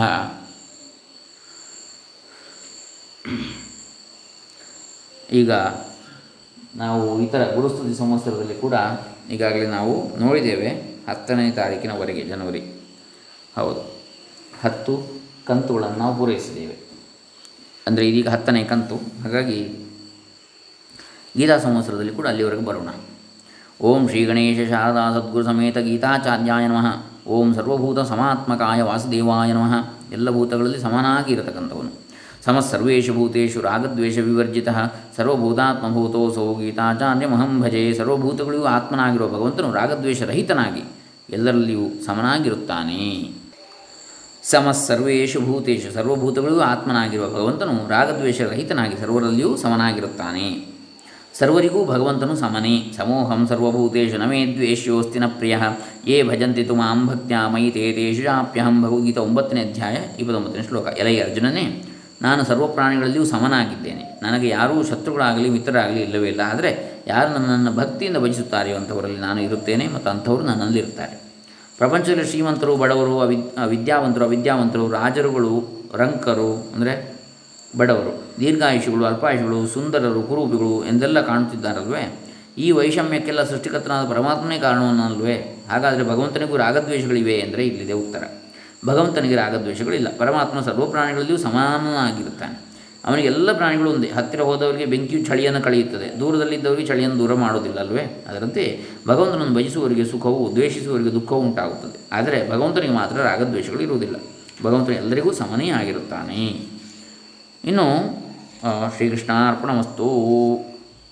ಓಂ ಸ್ವಧರ್ಮ ನಿಷ್ಠಾಯ ವಾಸುದೇವಾಯ ನಮಃ. ಜನವರಿ ಎರಡನೇ ತಾರೀಕಿನದ್ದು. ಸ್ವಧರ್ಮ ನಿರತೋ ಭೂಯಾತ್. ಪರಧರ್ಮಂ ವಿಹಾಯತು. ಸ್ವಧರ್ಮ ಪಾಲನಾತ್ ಜ್ಞಾನಂ ಗೀತಾಚಾರ್ಯಮಹಂ ಭಜೆ. ಸಾಧಕನು ಪರಧರ್ಮವನ್ನು ಬಿಟ್ಟು ಸ್ವಧರ್ಮವನ್ನೇ ಪಾಲಿಸಬೇಕು. ಯಾಕಂದರೆ ಸ್ವಧರ್ಮ ಪಾಲನೆಯಿಂದ ಆತ್ಮಜ್ಞಾನ ಉಂಟಾಗ್ತದೆ. ಸ್ವಧರ್ಮಾನುಷ್ಠಾನದ ಮಹಿಮೆ. ಶ್ರೇಯಾನ್ ಸ್ವಧರ್ಮೋ ವಿಗುಣ ಪರಧರ್ಮಾತ್ ಸ್ವನುಷ್ಠಿತಾತ್ ಸ್ವಧರ್ಮೇ ನಿಧನಂ ಶ್ರೇಯ. ಪರಧರ್ಮೋ ಭಯಾವಹ ಭಗವದ್ಗೀತೆ ಮೂರನೇ ಅಧ್ಯಾಯ ಮೂವತ್ತೈದನೇ ಶ್ಲೋಕ. ಪರಧರ್ಮವನ್ನು ಚೆನ್ನಾಗಿ ಅನುಷ್ಠಾನ ಮಾಡುವುದಕ್ಕಿಂತಲೂ ತನ್ನ ಧರ್ಮವೇ ವಿಗುಣವಾಗಿದ್ದರೂ ತನಗೆ ಶ್ರೇಯಸ್ಕರವಾದದ್ದು. ತನ್ನ ಧರ್ಮದಲ್ಲಿ ತಾನಿರಬೇಕು. ಪರಧರ್ಮವು ಅಪಾಯಕಾರಿಯು. ಅವರವರಿಗೆ ಅವರವರ ಮತ, ಅವರವರ ಧರ್ಮ, ಅವರವರ ಪಂಥಗಳು ಶ್ರೇಷ್ಠವೆಂದು ತಿಳಿಯಬೇಕು. ತನ್ನ ಧರ್ಮವೇ ಜಗತ್ತಿನಲ್ಲಿ ಶ್ರೇಷ್ಠವೆಂದು ತಿಳಿಯಬಾರದು. ಪರಮತ ದ್ವೇಷವನ್ನಾಗಲಿ, ಸ್ವಮತ ಅಂಧತೆಯನ್ನಾಗಲಿ ಯಾರು ಮಾಡಬಾರದು. ಎಲ್ಲ ಧರ್ಮಗಳ ಗುರಿಯು ಮಾನವರಿಗೆ ಸುಖ, ಶಾಂತಿ ತೃಪ್ತಿಗಳನ್ನು ಉಂಟು ಮಾಡುವುದೇ ಆಗಿದೆ. ಇದು ಭಾರತೀಯ ಹಿಂದೂ ಧರ್ಮದ ಹೃದಯ ವೈಶಾಲ್ಯ. ಆದ್ದರಿಂದ ಮಾನವರು ತಮ್ಮ ತಮ್ಮ ಧರ್ಮವನ್ನೇ ಪ್ರೀತಿಯಿಂದ ಅನುಷ್ಠಾನ ಮಾಡ- ಮಾಡಬೇಕು. ಸ್ವಧರ್ಮ ಪರಾಯಣರಾಗಿರಬೇಕು ಹೊರತು ಪರಮತ ಅವಲಂಬಿಗಳಾಗಬಾರದು. ಪರಧರ್ಮವನ್ನು ಎಷ್ಟೇ ಚೆನ್ನಾಗಿ ಅನುಷ್ಠಾನ ಮಾಡಿದರೂ ಅದು ಪರಧರ್ಮವಲ್ಲವೇ? ಅದರ ಸಹವಾಸ ನಮಗೆ ಬೇಕಾಗಿಲ್ಲ. ಎಂಥ ಪರಿಸ್ಥಿತಿಯಲ್ಲಿಯೂ ಸಾಧಕರು ಪರಧರ್ಮವನ್ನು ಆಶ್ರಯಿಸಲೇಬಾರದು. ಸ್ವಧರ್ಮದಿಂದಲೇ ಶ್ರೇಯಸ್ಸು ಪರಧರ್ಮವು ಎಂದೆಂದಿಗೂ ಶ್ರೇಯಸ್ಕರವಲ್ಲ. ಸಾಧಕರು ಯಾವಾಗಲೂ ಸ್ವಧರ್ಮ ಪರಾಯಣರಾಗಿಯೇ ಉದ್ಧಾರವಾಗಬೇಕು. ಓಂ ತತ್ಸತ್ ಶ್ರೀಕೃಷ್ಣ ಅರ್ಪಣಮಸ್ತು ಇನ್ನು ಓಂ ಜ್ಞಾನಫಲ ಸ್ವರೂಪಾಯ ವಾಸುದೇವಾಯ ನಮಃ. ಜ್ಞಾನಫಲದ ಸ್ವರೂಪನಾದ ವಾಸುದೇವನಿಗೆ ನಮಸ್ಕಾರ. ಜ್ಞಾನದ ಫಲವನ್ನು ಕೊಡ್ತಕ್ಕಂಥವನು. ಜ್ಞಾನದ ಫಲ ಅವನು. ಆತ್ಮಜ್ಞಾನ ಪ್ರಭಾವೇಣ ಮುಚ್ಚಂತೆ ನೈವ ಸಂಶಯ, ನ ಜಾಯಂತೆ ಮ್ರಿಯಂತೆ ವಾ ಗೀತಾಚಾರ್ಯಮಹಂ ಭಜೆ. ಆತ್ಮಜ್ಞಾನದ ಪ್ರಭಾವದಿಂದ ಮಾನವರು ಮುಕ್ತರಾಗಿ ಬಿಡುತ್ತಾರೆ ಅಂಥವರು ಪುನಃ ಹುಟ್ಟುವುದೂ ಇಲ್ಲ, ಸಾಯುವುದೂ ಇಲ್ಲ. ಆತ್ಮಜ್ಞಾನದಿಂದ ಜನ್ಮರಾಹಿತ್ಯ. ಇದಂ ಜ್ಞಾನ ಉಪಾಶ್ರಿತ್ಯ. ಮಮ ಸಾಧರ್ಮ್ಯಮಾಗತಾ. ಸರ್ಗೇಪಿ ನೋಪಜಾಯಂತೆ ಪ್ರಲಯೇ ನ ವ್ಯಥಂತಿ ಚ. ಭಗವದ್ಗೀತೆ ಹದಿನಾಲ್ಕನೇ ಅಧ್ಯಾಯ ಎರಡನೇ ಶ್ಲೋಕ. ಈ ಆತ್ಮಜ್ಞಾನವನ್ನು ಪಡೆದಂಥ ಮಹಾತ್ಮರು ನನ್ನ ಸ್ವರೂಪವನ್ನು ಹೊಂದಿಬಿಡ್ತಾರೆ. ಇಂಥವರು ಬ್ರಹ್ಮನ ಸೃಷ್ಟಿಕಾಲದಲ್ಲಿ ಹುಟ್ಟುವುದೂ ಇಲ್ಲ, ಪ್ರಳಯಕಾಲದಲ್ಲಿ ವ್ಯಥೆ ಪಡುವುದೂ ಇಲ್ಲ. ಆತ್ಮಜ್ಞಾನವನ್ನು ಪಡೆದರೆ ಅಂಥವರು ಪರಮಾತ್ಮ ಸ್ವರೂಪವನ್ನು ಹೊಂದಿಬಿಡ್ತಾರೆ. ಅಜ್ಞಾನದಿಂದಲೇ ತೋರುತ್ತಿದ್ದ ಜೀವ ಈಶ್ವರ ಭೇದವು ಜ್ಞಾನೋದಯವಾದ ಕೂಡಲೇ ನಾಶವಾಗಿಬಿಡುತ್ತದೆ. ಜೀವ ಈಶ್ವರ ಭೇದ. ಸೂರ್ಯೋದಯವಾದ ಮೇಲೂ ಕತ್ತಲೆ ಉಳಿದೀತೆ ಖಂಡಿತ ಇಲ್ಲ. ಅಜ್ಞಾನದಿಂದಲೇ ಭೇದ ಜ್ಞಾನ, ಜ್ಞಾನದಿಂದಲೇ ಅಭೇದ ಜ್ಞಾನ. ಅಭೇದ ಜ್ಞಾನವೇ ಮೋಕ್ಷ. ಮೋಕ್ಷವನ್ನು ಪಡೆದವರಿಗೆ ಮುಕ್ತರು ಎಂದು ಹೆಸರು. ಸಾಯಬೇಕು ಅಂತಿಲ್ಲ. ಆತ್ಮಜ್ಞಾನದಿಂದ ಮುಕ್ತರಾದ ಮೇಲೆ ಅಂಥವರು ಪುನಃ ಹುಟ್ಟುವುದಾಗಲಿ ಸಾಯುವುದಾಗಲಿ ಇಲ್ಲವೇ ಇಲ್ಲ. ಇಲ್ಲಿಯೇ ಈಗಲೇ ಮುಕ್ತಿ. ಚತುರ್ಮುಖ ಬ್ರಹ್ಮನು ಹುಟ್ಟಿದರೂ ಈ ಬ್ರಹ್ಮಾತ್ಮ ಜ್ಞಾನಿಗಳಾದ ಜೀವನ್ಮುಕ್ತರುಗಳು ಹುಟ್ಟುವುದಿಲ್ಲ. ಚತುರ್ಮುಖ ಬ್ರಹ್ಮನು ಪ್ರಲೀನನಾದರೂ ಈ ಜೀವನ್ಮುಕ್ತರು ಮಾತ್ರ ಸ್ವರೂಪದಿಂದ ಜಾರಿ ಬೀಳುವುದಿಲ್ಲ. ಬ್ರಹ್ಮಸ್ವರೂಪರಾದ ಜ್ಞಾನಿಗಳು ಪರಬ್ರಹ್ಮದಂತೆ ಅಜರು, ಅಮೃತರು ಅಭಯ ಸ್ವರೂಪರಾಗಿ ಆಗಿಬಿಟ್ಟಿರ್ತಾರೆ ಇದಲ್ಲವೇ ಆತ್ಮಜ್ಞಾನದ ಫಲವಾದ ಮುಕ್ತಿಯ ಮಹಿಮೆ ಶ್ರೀಕೃಷ್ಣ ಅರ್ಪಣಮಸ್ತು ಓಂ ಆತ್ಮಜ್ಞಾನ ಯಜ್ಞ ಬೋಧಕಾಯ ವಾಸುದೇವಾಯ ನಮಃ. ಆತ್ಮಜ್ಞಾನ ಯಜ್ಞವನ್ನು ಬೋಧಿಸ್ತಕ್ಕಂತಹ ವಾಸುದೇವನಿಗೆ ನಮಸ್ಕಾರ. ಆತ್ಮಜ್ಞಾನ ಮಹಾಯಜ್ಞ ದ್ರವ್ಯಯಜ್ಞಾತ್ ಪರೋ ಮತಃ, ಮೋಕ್ಷ ಸಂಪ್ರಾಪ್ತಿ ಹೇತುತ್ವಾತ್ ಗೀತಾಚಾರ್ಯಮಹಂ ಭಜೆ. ಆತ್ಮಜ್ಞಾನವೇ ಮಹಾಯಜ್ಞವೇ ದ್ರವ್ಯಯಜ್ಞಗಳೆಲ್ಲದಕ್ಕಿಂತಲೂ ಶ್ರೇಷ್ಠವಾದ್ದು. ಯಾವುದೇ ಈ ಥರ ನಾವು ಹೋಮ ಹವನ ಮಾಡುವುದಕ್ಕಿಂತಲೂ ಆತ್ಮಜ್ಞಾನವೆಂಬ ಮಹಾಯಜ್ಞವೇ ಶ್ರೇಷ್ಠವಾದದ್ದು. ಯಾಕಂದರೆ ಇದರಿಂದ ಮೋಕ್ಷವೇ ದೊರಕುತ್ತದೆ. ಮೋಕ್ಷದಲ್ಲಿ ಎಲ್ಲವೂ ಇದೆ. ಆತ್ಮಜ್ಞಾನ ಯಜ್ಞದ ಮಹಿಮೆಯೇನು ಶ್ರೇಯಾನ್ ದ್ರವ್ಯಮಯಾದ್ಯಜ್ಞ ಜ್ಞಾನಯಜ್ಞ ಪರಂತಪ ಸರ್ವಂ ಕರ್ಮಾಖಿಲಂ ಪಾರ್ಥ ಜ್ಞಾನೇ ಪರಿಸಮಾಪ್ಯತೆ. ಭಗವದ್ಗೀತಾ ನಾಲ್ಕನೇ ಅಧ್ಯಾಯ ಮೂವತ್ತ್ಮೂರನೇ ಶ್ಲೋಕ. ಎಲೈ ಪರಂತಪನೇ ದ್ರವ್ಯಮಯವಾದ ಸಕಲ ಯಜ್ಞಗಳಿಗಿಂತಲೂ ಜ್ಞಾನಯಜ್ಞವೇ ಅತ್ಯಂತ ಶ್ರೇಷ್ಠವಾದ್ದು. ಯಾಕಂದರೆ ಎಲೈ ಪ್ರಾರ್ಥನೆ ಕರ್ಮಫಲಗಳೆಲ್ಲವೂ ಆತ್ಮಜ್ಞಾನದಲ್ಲಿ ಅಡಕವಾಗಿ ಬಿಡುತ್ತವೆ. ಹಾಗಾಗಿ ಯಾವ ಯಾವ ಕರ್ಮಗಳಿಂದ ಯಾವ್ಯಾವ ಫಲಗಳನ್ನು ಹೇಳಲಾಗಿದೆಯೋ ಯಾವ್ಯಾವ ಪುಣ್ಯ ಕರ್ಮಗಳಿಂದ ಯಾವ ಪುಣ್ಯ ಫಲಗಳನ್ನು ಅದೆಲ್ಲವೂ ಕೂಡ ಆತ್ಮಜ್ಞಾನದಲ್ಲಿ ಅಡಕವಾಗಿ ಬಿಡುತ್ತದೆ. ಯಾವುದೂ ಇಲ್ಲ ಅಂತ ಹೇಳಿಲ್ಲ. ವೇದಶಾಸ್ತ್ರ ಪುರಾಣಗಳಲ್ಲಿ ಯಜ್ಞದ ನಾನಾ ಮುಖಗಳನ್ನು ತಿಳಿಸಿದ್ದಾರೆ. ಜಪಯಜ್ಞ ಹೋಮಯಜ್ಞ ನಮಸ್ಕಾರ ಯಜ್ಞ ವೇದಯಜ್ಞ ದಾನಯಜ್ಞ ತಪೋಯಜ್ಞ ಉಪವಾಸ ಯಜ್ಞ ಹೀಗೆ ನಾನಾ ರೂಪವಾದ ಯಜ್ಞಗಳು ಇರ್ತವೆ ಅಲ್ವೇ? ಯಜ ದೇವಪೂಜಾಯಾಮ್ ಎಂಬ ಧಾತುವಿನಿಂದ ಯಜ್ಞ ಶಬ್ದ ಹುಟ್ಟಿರ್ತದೆ ಭಗವಂತನಿಗೆ ಸಂಬಂಧಪಡಿಸಿ ಮಾಡಿದ ಅನುಷ್ಠಾನಗಳೆಲ್ಲವೂ ಯಜ್ಞಗಳಾಗುತ್ತವೆ ಇವುಗಳೆಲ್ಲವೂ ದ್ರವ್ಯ ಯಜ್ಞಗಳು. ಆದರೆ ಜ್ಞಾನ ಯಜ್ಞವು ಈ ಎಲ್ಲ ಯಜ್ಞಗಳಿಗಿಂತಲೂ ಉತ್ತಮವಾದದ್ದು, ಶ್ರೇಷ್ಠವಾದದ್ದು ಹಾಗೂ ಪವಿತ್ರವಾದದ್ದು. ಯಾಕಂದರೆ ದ್ರವ್ಯ ಯಜ್ಞಗಳ ಫಲಗಳೆಲ್ಲವೂ ಅನಿತ್ಯವಾದವುಗಳೇ. ಯಾವುದು? ಕ್ಷೀಣೆ ಪುಣ್ಯ ಮತ್ತೆ ಲೋಕಂ ವಿಶಂತಿ. ಸ್ವರ್ಗಕ್ಕೆ ಹೋದರೂ ಕೂಡ ಆ ಪುಣ್ಯ ಮುಗೀತದೆ ಒಂದು ದಿನ. ಆವಾಗ ಮತ್ತೆ ಹುಟ್ಟಬೇಕಾಗ್ತದೆ. ಹಾಗಾಗಿ ಅನಿತ್ಯವಾದಗಳು ಬೇರೆಲ್ಲ ಕೂಡ. ಜ್ಞಾನಯಜ್ಞವು ಮಾತ್ರವೇ ನಿತ್ಯವಾದ ಮೋಕ್ಷ ಫಲವನ್ನು ಕೊಡಬಲ್ಲದ್ದು. ಹಾಗಾಗಿ ನಿತ್ಯ ಫಲವನ್ನು ಕೊಡಬೇಕು ಕೊಡುವಂಥದ್ದು, ಶಾಶ್ವತವಾದ ಫಲವನ್ನು ಕೊಡುವುದು ಬ್ರಹ್ಮಜ್ಞಾನವೇ ಹೊರತು ಬೇರೆ ಯಾವುದೂ ಇಲ್ಲ. ಶಾಶ್ವತ ಫಲ ಕೊಡುವಂಥದ್ದು. ಇದರ ಫಲವಾದ ಮುಕ್ತಿಯಲ್ಲಿ ಇತರ ಯಜ್ಞಗಳ ಫಲಗಳೆಲ್ಲವೂ ಸೇರಿ ಹೋಗಿಬಿಡ್ತವೆ. ಯಾಕಂದರೆ ಅದು ಶಾಶ್ವತವಾದದ್ದು. ಆತ್ಮಯ ಜ್ಞಾನ ಯಜ್ಞದ ಮಹಿಮೆ ಇದು. ಇನ್ನು ಜನವರಿ ಐದಕ್ಕೆ ಹೇಳಿರ್ತಕ್ಕಂಥ ನುಡಿ ಮುತ್ತು, ಓಂ ಯೋಗಿ ಪುಂಗವಾಯ ವಾಸುದೇವಾಯ ನಮಃ. ಸರ್ವತ್ರ ಸಾಧು ಪಾಪೇಶು, ಮಿತ್ರ ಶತ್ರುಷು, ಬಂಧುಷು ಸಮಬುದ್ಧಿರ್ಮಹಾಯೋಗಿ ಗೀತಾಚಾರ್ಯ ಮಹಂ ಭಜೆ, ಒಳ್ಳೆಯವರು, ಪಾಪಿಗಳು, ಮಿತ್ರರು, ಶತ್ರುಗಳು ಮತ್ತು ಬಂಧುಗಳು. ಈ ಎಲ್ಲರಲ್ಲಿಯೂ ಸಮನಾಗಿರುವವನೇ ಮಹಾಯೋಗಿಯು. ಇವನೇ ಉತ್ತಮ ಯೋಗಿಯು. ಸುಹೃನ್ ಮಿತ್ರಾರ್ಜುದಾಸೀನ ಮಧ್ಯಸ್ಥದ್ವೇಷ್ಯ ಬಂಧುಷು ಸಾಧುಷ್ವಪಿ ಚ ಪಾಪೇಶು ಸಮಬುದ್ಧಿರ್ವಿಶಿಷ್ಯತೆ ಭಗವದ್ಗೀತೆ ಆರನೇ ಅಧ್ಯಾಯ ಒಂಬತ್ತನೇ ಶ್ಲೋಕ ಸುಹೃತ್ ಮಿತ್ರ ಅರಿ ಉದಾಸೀನ ಮಧ್ಯಸ್ಥ ದ್ವೇಷ್ಯ ಬಂಧುಗಳು ಸಾಧುಗಳು ಪಾಪಿಗಳು ಎಲ್ಲರಲ್ಲಿಯೂ ಸಮಬುದ್ಧಿಯಾದವನು ಅತ್ಯಂತ ಶ್ರೇಷ್ಠನಾದ ಯೋಗಿಯು ಆಧ್ಯಾತ್ಮಿಕ ಸಂಸ್ಕಾರವಿಲ್ಲದ ಕೇವಲ ಭೋಗ ಪ್ರಪಂಚದಲ್ಲಿಯೇ ಲೌಕಿಕ ವಿಷಯಗಳಲ್ಲಿಯೇ ಮುಳುಗಿರುವವರಿಗೆ ಜೀವನವೆಲ್ಲವೂ ರಾಗದ್ವೇಷಮಯ ಇವನು ನನ್ನ ಸ್ನೇಹಿತ ಒಳ್ಳೆಯವನು ಇವನು ಶತ್ರು ಕೆಟ್ಟವನು ಇವರು ಒಳ್ಳೆಯ ಬಂಧುಗಳು, ಇವರು ದುಷ್ಟ ಬಂಧುಗಳು, ಹೀಗೆ ಅಜ್ಞಾನಿಗಳ ಜಾತಕವೆಲ್ಲವೂ ರಾಗದ್ವೇಷ ದ್ವಂದ್ವಾತ್ಮಕವಾಗಿರುತ್ತದೆ ಆದರೆ ಸಮಬುದ್ಧಿಯುಳ್ಳ ಯೋಗ್ಯ ದೃಷ್ಟಿಯಿಂದ ಎಲ್ಲರಲ್ಲಿಯೂ ಸಮನಾದ ಒಬ್ಬನೇ ಆತ್ಮನಿದ್ದಾನೆ. ಕಪ್ಪು, ಕೆಂಪು, ಹಳದಿ, ಬಿಳಿ ಮುಂತಾದ ಅನೇಕ ಬಣ್ಣಗಳ ಹಸುಗಳು ಇದ್ದರೂ ಅವುಗಳ ಹಾಲು ಮಾತ್ರ ಬಿಳುಪಾಗಿಯೇ ಇರುತ್ತದಲ್ವೇ ಸಕ್ಕರೆಯು ಹಸು, ನಾಯಿ, ಆನೆ, ಕೋಳಿ ಮುಂತಾದ ಯಾವುದೇ ಆಕಾರದಲ್ಲಿದ್ದರೂ ಎಲ್ಲವೂ ಸಿಹಿಯೇ ಆಗಿರುತ್ತದಲ್ವೇ ಜ್ಞಾನಿಯ ದೃಷ್ಟಿಯಿಂದ ಎಲ್ಲರೂ ಭಗವಂತನ ಸ್ವರೂಪರೇ ಆಗಿರುತ್ತಾರೆ. ಅವರವರ ಪೂರ್ವಜನ್ಮಕೃತ ಪುಣ್ಯ ಪಾಪ ಸಂಸ್ಕಾರವಶಾತ್ ಅವರವರು ಭಿನ್ನ ಭಿನ್ನರಾಗಿ ತೋರಿದರೂ ಆ ಉಪಾಧಿಗಳ ಒಳಗೆಲ್ಲ ಇರುವವನು ಸಮನಾದ ಆತ್ಮನೇ ಎಂದು ತಿಳಿದವನೇ ನಿಜವಾದ ಯೋಗಿಯು. ಇನ್ನು ತಿಳಿಯಬೇಕಾದ ಪುರುಷನಿವನು. ಜನವರಿ ಆರಕ್ಕೆ ಹೇಳಿರತಕ್ಕಂಥದ್ದು ಇದು. ಓಂ ಆದ್ಯ ಪುರುಷಾಯ ವಾಸುದೇವಾಯ ನಮಃ. ಅತ್ಯಂತ ಮೊತ್ತ ಮೊದಲಿನ ಪುರುಷನಾಂಥ ವಾಸುದೇವನಿಗೆ ನಮಸ್ಕಾರ. ಪುರುಷೇತೆ ಇತಿ ಪುರುಷ. ನಮ್ಮ ಶರೀರದಲ್ಲಿ ವಾಸವಾಗಿರುವವನು ಅಂತ ಪ್ರತ್ಯೇಕ ಆತ್ಮಸ್ವರೂಪಿ. ಯಸ್ಮಾದಿದಂ ಜಗಜ್ಜಾತಂ ಯಸ್ಮಿನ್ನೇವ ಯಸ್ಮಿನ್ನೇವ ಪ್ರದೀಯತೆ ಜ್ಞಾತಮಿಚ್ಛೇತ್ತಮೇವೈಕಂ ಗೀತಾಚಾರ್ಯಮಹಂ ಭಜೆ ಯಾವ ಆತ್ಮನಿಂದ ಈ ಜಗತ್ತೆಲ್ಲವೂ ಬಂದಿದೆಯೋ ಆತ್ಮನ ಆಕಾಶ ಸಂಭೂತ ಅಂತೇಳಿ ಬರ್ತದೆ ತೈತಿರಿ ಉಪನಿಷತ್ತಿನಲ್ಲಿ. ತೈತಿರಿಯ ಉಪನಿಷತ್ತಿನಲ್ಲಿ. ಯಾವನಲ್ಲಿಯೇ ಲಯವಾಗುತ್ತದೆಯೋ, ಆ ಆತ್ಮನೊಬ್ಬನನ್ನೇ ತಿಳಿಯಬೇಕು. ಎಂ ಪ್ರಯಂತಿ ಅಭಿಸಂವಿಶಂತೀತಿ ತದ್ವಿಜ್ಞಾಯ ಅಂತ ಹೇಳಿ ಬರ್ತದೆ. ತಿಳಿಯಬೇಕಾದ ಪುರುಷ ಯಾರು? ಭಗವದ್ಗೀತೆ ಹದಿನೈದನೇ ಅಧ್ಯಾಯ ನಾಲ್ಕನೇ ಶ್ಲೋಕದಲ್ಲಿ ಹೇಳಿದೆ, ತತಃ ಪದಂ ತತ್ಪರಿಮಾರ್ಗಿತವ್ಯಂ ಯಸ್ಮಿನ್ ಗತಾನ ನಿವರ್ತಂತಿ ಭೂಯ, ತಮೇವ ಜಾದ್ಯಂ ಪುರುಷಂ ಪ್ರಪದ್ಯೆ ಯತಃ ಪ್ರವೃತ್ತಿ ಪ್ರಸತಾ ಪುರಾಣಿ. ಅನಂತರ ಯಾವ ಪದವನ್ನು ಹೊಂದಿದವರು ಪುನಃ ಸಂಸಾರಕ್ಕೆ ವಾಪಸ್ಸು ಬರುವುದಿಲ್ವೋ? ಸಂಸಾರ ಅಂದರೆ ಏನು? ತಪ್ಪಾಗಿ ತಿಳಿಬಾರದು, ಹುಟ್ಟು ಸಾವು ಅಂತೇಳಿ ಅರ್ಥ ಅಷ್ಟೇ. ಸಂಸಾರ ಅಂದರೆ ಗಂಡ ಹೆಂಡತಿ ಮಕ್ಕಳು ಎನ್ನುವ ಅರ್ಥ ಅಲ್ಲ. ಯಾವ ಪದವನ್ನು ಹೊಂದಿದವರು ಪುನಃ ಸಂಸಾರಕ್ಕೆ ವಾಪಸ್ಸು ಬರುವುದಿಲ್ಲವೋ, ಜನನ ಮರಣಕ್ಕೆ ಬರುವುದಿಲ್ವೋ ಅಂತಹ ಪದವನ್ನು ತಿಳಿಯಲು ಪ್ರಯತ್ನಿಸಬೇಕು. ಆ ಆದ್ಯನಾದ ಪುರುಷನನ್ನೇ ನಾನು ಹೊಂದುತ್ತೇನೆ ಎಂದು ಸಂಕಲ್ಪವನ್ನು ಮಾಡಿಕೊಳ್ಳಬೇಕು. ಆ, ಈ ಪುರುಷನಿಂದಲೇ ಈ ಸಂಸಾರ ಮಾಯಾವೃಕ್ಷವು ಹೊರಹೊಮ್ಮಿ ಇಷ್ಟೊಂದು ದೊಡ್ಡದಾಗಿ ಹರಡಿರುತ್ತದೆ. ಸಂಸಾರದಿಂದ ವಿರಕ್ತರಾದ ಅಧ್ಯಾತ್ಮ ಸಾಧಕರು ಪರಮಪದವನ್ನು ಕುರಿತು ವಿಚಾರ ಮಾಡಬೇಕು. ಈ ಬಾಹ್ಯ ಪ್ರಪಂಚವನ್ನು ಕುರಿತು ಎಷ್ಟು ವಿಚಾರ ಮಾಡಿದರೂ ಇಷ್ಟೇ. ಇದು ಬರೀ ಸಪ್ಪೆ, ಜೊಳ್ಳು, ಅಸಾರ. ಈ ಅನಾತ್ಮ ವಿಚಾರವನ್ನು ಕೈಬಿಟ್ಟು ಪರಬ್ರಹ್ಮ ತತ್ವವನ್ನು ಚಿಂತಿಸಬೇಕು. ಸರಿ, ಏನೆಂದು ವಿಚಾರ ಮಾಡಬೇಕು ಎಂದರೆ, ಈ ಪರಮಾತ್ಮನಿಂದಲೇ ಈ ವಿಶ್ವವೆಲ್ಲ ಹುಟ್ಟಿರುತ್ತದೆ, ಇವನಲ್ಲೇ ಬದುಕಿರುತ್ತದೆ, ಇವನಲ್ಲೇ ಲಯವಾಗ್ತದೆ. ಈ ಪುರುಷನೇ ಪರಬ್ರಹ್ಮವು, ಇವನೇ ಪರಿಪೂರ್ಣನು, ಈ ಆತ್ಮನನ್ನೇ ತಿಳಿದುಕೊಳ್ಳಬೇಕು, ಇವನನ್ನೇ ನಾನು ಹೊಂದಬೇಕೆಂದು ಚಿಂತಿಸುತ್ತಾ ಸಾಧಕನು ಸಾಧನ ಪರನಾಗಿರಬೇಕು. ಇನ್ನು ಜನವರಿ ಏಳಕ್ಕೆ ಹೇಳಿರ್ತಕ್ಕಂಥದ್ದು, ಭಕ್ತನ ಆರು ಲಕ್ಷಣಗಳಿವು ಅಂಥೇಳಿ ಓಂ ಭಕ್ತರಕ್ಷಣೋಪದೇಶಕಾಯ ವಾಸುದೇವಾಯ ನಮಃ. ಭಕ್ತ ಲಕ್ಷಣೋಪದೇಶಗಾಯ ವಾಸುದೇವಾಯ ನಮಃ. ಭಕ್ತ ಲಕ್ಷಣವನ್ನು ಹೇಳ್ತಕ್ಕಂಥ ಭಕ್ತ ಅಂದರೆ ಹೇಗಿರಬೇಕು ಅಂತೇಳಿ. ಅದನ್ನು ಹೇಳ್ತಕ್ಕಂಥ ಉಪದೇಶ ಮಾಡ್ತಕ್ಕಂಥ ವಾಸುದೇವನಿಗೆ ನಮಸ್ಕಾರ. ನಿರಪೇಕ್ಷ ಸದಾ ಶುದ್ಧ ನಿತ್ಯತೃಪ್ತೋ ಗತವ್ಯದ, ಭಕ್ತ ಕರ್ಮ ಪರಿತ್ಯಾಗಿ ಗೀತಾಚಾರ್ಯ ಮಹಂ ಭಜೆ. ಸದಾ ನಿರಪೇಕ್ಷನು, ಯಾವುದೇ ಅಪೇಕ್ಷೆ ಇಲ್ಲದವನು, ಶುದ್ಧನು, ನಿತ್ಯ ತೃಪ್ತನು, ಯಾವಾಗಲೂ ತೃಪ್ತಿ ಇರತಕ್ಕಂಥವನು ಚಿಂತಾರಹಿತನು ಚಿಂತೆ ಇಲ್ಲದವನು ಕೂಡ. ಕರ್ಮ ಪರಿತ್ಯಾಗಿಯೂ ಆದಂಥವನೇ ಭಗವದ್ಭಕ್ತನು. ಭಕ್ತನ ಆರು ಲಕ್ಷಣಗಳು ಯಾವುದು? ಅನಪೇಕ್ಷ ಶ್ರುತಿ ಶುಚಿರ್ದಕ್ಷ ಉದಾಸೀನೋ ಗತಿ ಗತವ್ಯತಃ ಸರ್ವಾರಂಭ ಪರಿತ್ಯಾಗಿ ಯೋ ಮದ್ಭಕ್ತ ಸಮೇ ಪ್ರಿಯ ಭಗವದ್ಗೀತೆ ಹನ್ನೆರಡನೇ ಅಧ್ಯಾಯ ಹದಿನಾರನೇ ಶ್ಲೋಕ. ಅನಪೇಕ್ಷನು ಶುಚಿಯು ದಕ್ಷನು ಉದಾಸೀನನು ವ್ಯಥಾರಹಿತನೂ ಆಗಿ ಯಾವನು ಸರ್ವ ಕಾಮ್ಯಕರ್ಮಗಳನ್ನು ಸಂಪೂರ್ಣವಾಗಿ ಬಿಟ್ಟು ಬಿಟ್ಟಿದ್ದಾನೆಯೋ ಅಂತಹ ನನ್ನ ಭಕ್ತನು ನನಗೆ ತುಂಬ ಪ್ರಿಯನು. ಈ ಶ್ಲೋಕದಲ್ಲಿ ಭಗವಂತನಿಗೆ ಪ್ರಿಯನಾದ ಭಕ್ತನ ಆರು ಲಕ್ಷಣಗಳನ್ನು ಸುಂದರವಾಗಿ ತಿಳಿಸಿದೆ. ಜಾತಿ, ವರ್ಣ, ಆಶ್ರಮ, ಪಂಥ, ಮತ ಮುಂತಾದ ಯಾವ ಭೇದವೂ ಇಲ್ಲದೆ ಎಲ್ಲ ಮಾನವರು ಭಗವಂತನಿಗೆ ಪ್ರಿಯರಾದ ಭಕ್ತರಾಗಬಹುದು. ಆ ಭಕ್ತನ ಲಕ್ಷಣಗಳು ಆರು. ಇವು. ಅನಪೇಕ್ಷ. ಬಾಹ್ಯ ಅನಾತ್ಮ ವಸ್ತುಗಳಲ್ಲಿ ಹೆಚ್ಚು ರತನಾಗದೆ, ವಿಷಯ ಭೋಗಗಳಲ್ಲಿ ಮಗ್ನನಾಗದೆ ಇರುವವನು. ಶುಚಿಹಿ, ಹೊರಗೂ ಒಳಗೂ ಶುದ್ಧನಾಗಿರುವವನು. ಮನಸ್ಸನ್ನು ಶುದ್ಧವಾಗಿಟ್ಟುಕೊಂಡು ಶಾಂತನಾಗಿರುವವನು. ದಕ್ಷ ಎಂಥ ಕಷ್ಟ ಪರಿಸ್ಥಿತಿಯಲ್ಲೂ ಧೈರ್ಯವಾಗಿರುವವನು. ಉದಾಸೀನ, ಮಾನ ಅಪಮಾನಗಳಲ್ಲಿ ನಿರ್ಲಿಪ್ತನಾಗಿರುವನು ಒಂದೇ ರೀತಿ ಗತವ್ಯತಃ ಯಾವಾಗಲೂ ನಿರ್ಭಯನಾಗಿರುವವನು, ಮಾನವಾಗಲಿ ಅಪಮಾನವಾಗಲಿ ಯಾವುದೇ ಹೆದರಿಕೆ ಯಾವುದೇ ಹೆದರಿಕೆ ಇಲ್ಲದವನು, ಗತವ್ಯತಃ, ಯಾವುದೇ ದುಃಖಗಳಿಲ್ಲದವನು ಸರ್ವಾರಂಭ ಪರಿತ್ಯಾಗಿ ಕಾಮ್ಯ ಕರ್ಮಗಳನ್ನೆಲ್ಲ ಬಿಟ್ಟವನು, ಫಲವನ್ನು ಬಯಸಿ ಮಾಡ್ತಕ್ಕಂಥ ಕರ್ಮಗಳನ್ನೆಲ್ಲ ಬಿಟ್ಟವನು, ಅಂದರೆ ಫಲವನ್ನು ಬಯಸದೆ ಕರ್ಮ ಮಾಡುವವನು ಅಂತೇಳಿ ಆಗ್ತದೆ.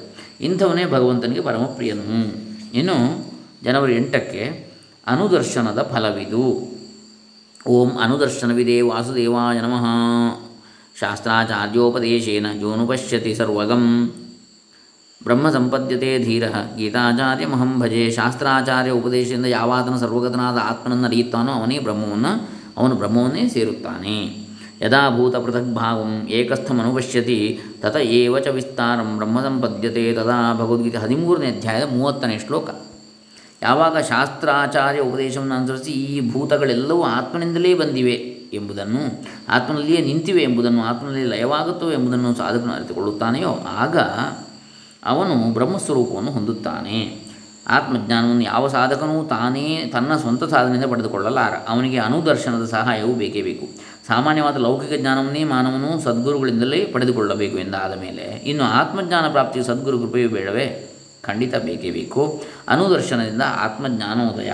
ಇಲ್ಲಿ ಅನುದರ್ಶನ ಎಂದರೆ ಅನು, ಶಾಸ್ತ್ರವನ್ನು, ಆಚಾರ್ಯರನ್ನು ಅನುಸರಿಸಿ ದರ್ಶನ, ವಿಚಾರ, ಕ್ರಮ. ಇದನ್ನೇ ಶ್ರೀಶಂಕರು ಶಾಸ್ತ್ರವೋ, ಶಾಸ್ತ್ರಾಚಾರ್ಯೋಪದೇಶೇನ ಮತ್ವ ಎಂದು ವ್ಯಾಖ್ಯಾನಿಸಿದ್ದಾರೆ. ಆತ್ಮ ಈ ವೇದಂ ಸರ್ವಂ ಎನ್ನುವ ಸರ್ವಾತ್ಮಕ ರೂಪವಾದ ಜ್ಞಾನವು ಅನುದರ್ಶನದಿಂದ ದೊರಕಬೇಕೇ ಹೊರತು ಬೇರೆ ದಾರಿಯೇ ಇಲ್ಲ. ಎಷ್ಟೇ ಮೇಧಾವಿಯಾಗಿದ್ದರೂ ಅಂಥವನಿಗೂ ಜ್ಞಾನ ಪ್ರಾಪ್ತಿಗೆ ಅನುದರ್ಶನವು ಬೇಕೇ ಬೇಕು.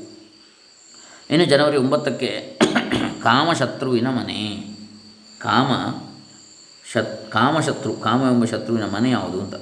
ಓಂ ಕಾಮಾಧಿಷ್ಠಾನವಿದೆ ವಾಸುದೇವಾಯ ನಮಃ ಕಾಮದ ಆಶ್ರಯ ಸ್ಥಾನ ಯಾವುದು ಅಂತೇಳಿ ಬಲ್ಲಂತಹ ವಾಸುದೇವನಿಗೆ ನಮಸ್ಕಾರ. ಇಂದ್ರಿಯಾಣಿ ಮನೋಬುದ್ಧಿ ಕಾಮಾಧಿಷ್ಠಾನ ಮುಚ್ಚತೆ ನಿಯಮೇತ್. ತಾನಿ ಧೀರಸ್ತು ಗೀತಾಚಾರ್ಯ ಮಹಂ ಭಜೆ ಇಂದ್ರಿಯಗಳು ಮನಸ್ಸು ಬುದ್ಧಿಗಳು ಕಾಮಗಳ ವಾಸದ ಮನೆ. ಆದ್ದರಿಂದ ಧೀರನು ಇವುಗಳನ್ನು ವಶಪಡಿಸಿಕೊಳ್ಳಬೇಕು. ಇಂದ್ರಿಯಾಣಿ ಮನೋಬುದ್ಧಿ ಅಸ್ಯಾಧಿಷ್ಠಾನ ಮುಚ್ಚತೆ ಏತೇರ್ ವಿಮೋಹಯತ್ಯೇಷ ಜ್ಞಾನಮಾವೃತ್ಯ ದೇಹಿನಂ ಭಗವದ್ಗೀತಾ ಮೂರನೇ ಅಧ್ಯಾಯ ನಲವತ್ತನೇ ಶ್ಲೋಕ. ಇಂದ್ರಿಯಗಳು ಮನಸ್ಸು ಬುದ್ಧಿ ಇವುಗಳೇ ಈ ಕಾಮಕ್ಕೆ ವಾಸಸ್ಥಾನ. ಇವುಗಳ ಮೂಲಕ ಈ ಕಾಮವು ಜೀವಾತ್ಮನಲ್ಲಿರುವ ಜ್ಞಾನಶಕ್ತಿಯನ್ನು ಮುಚ್ಚಿ ಅವನನ್ನು ವ್ಯಾಮೋಹಗೊಳಿಸಿರುತ್ತದೆ. ಅಂತಃಶತ್ರುಗಳೆಂದು ಬಹಿಶತ್ರುಗಳೆಂದು ಶತ್ರುಗಳು ಎರಡು ರೂಪ. ಅಂತಃಶತ್ರುಗಳು ಅನೇಕ ಇರುತ್ತವೆ ಒಳಗಿನ ಶತ್ರುಗಳು. ಅನೇಕ ಇವರ ಪೈಕಿ ಕಾಮವೇ ನಿಜವಾದ ಶತ್ರು. ಕಾಮದಿಂದಲೇ ಸರ್ವ ಅನರ್ಥ ಪ್ರಾಪ್ತಿ. ಕಾಮವೇ ಸಕಲ ದುಃಖಗಳಿಗೂ ಮೂಲ. ಕಾಮವನ್ನು ಗೆದ್ದರೆ ಜಗತ್ತನ್ನೇ ಗೆದ್ದಂತೆ. ಆದ್ದರಿಂದ ಅಧ್ಯಾತ್ಮ ಸಾಧಕರು ಮೊಟ್ಟ ಮೊದಲಿಗೆ ಕಾಮವನ್ನು ಗೆಲ್ಲಬೇಕು ಅಂದರೆ ಜ್ಞಾನಿಗಳು ಸಾರಿ ಸಾರಿ ಹೇಳ್ತಾರೆ. ಸರಿ, ಈ ಕಾಮದ ವಾಸಸ್ಥಾನ ಯಾವುದು? ಎಲ್ಲಿದ್ದುಕೊಂಡು ಈ ಕಾಮವು ಸಾಧಕನ ಹಾಳು ಮಾಡುತ್ತಿದೆ ಎಂಬ ಪ್ರಶ್ನೆಗೆ ಇಲ್ಲಿ ಸುಂದರವಾದ ಉತ್ತರವಿದೆ. ಇಂದ್ರಿಯಗಳು, ಮನಸ್ಸು ಹಾಗೂ ಬುದ್ಧಿಗಳೇ ಕಾಮದ ವಾಸಸ್ಥಾನಗಳು.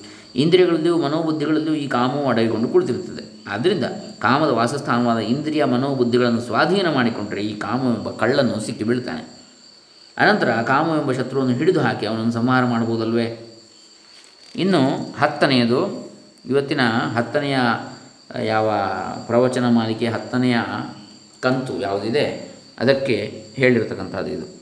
ಇನ್ನು ಹನ್ನೊಂದನೆಯದು ನಾಳೆ ದಿವಸ ನೋಡಲಿಕ್ಕಿದ್ದೇವೆ, ಎಲ್ಲ ಸಂವತ್ಸರಗಳನ್ನು.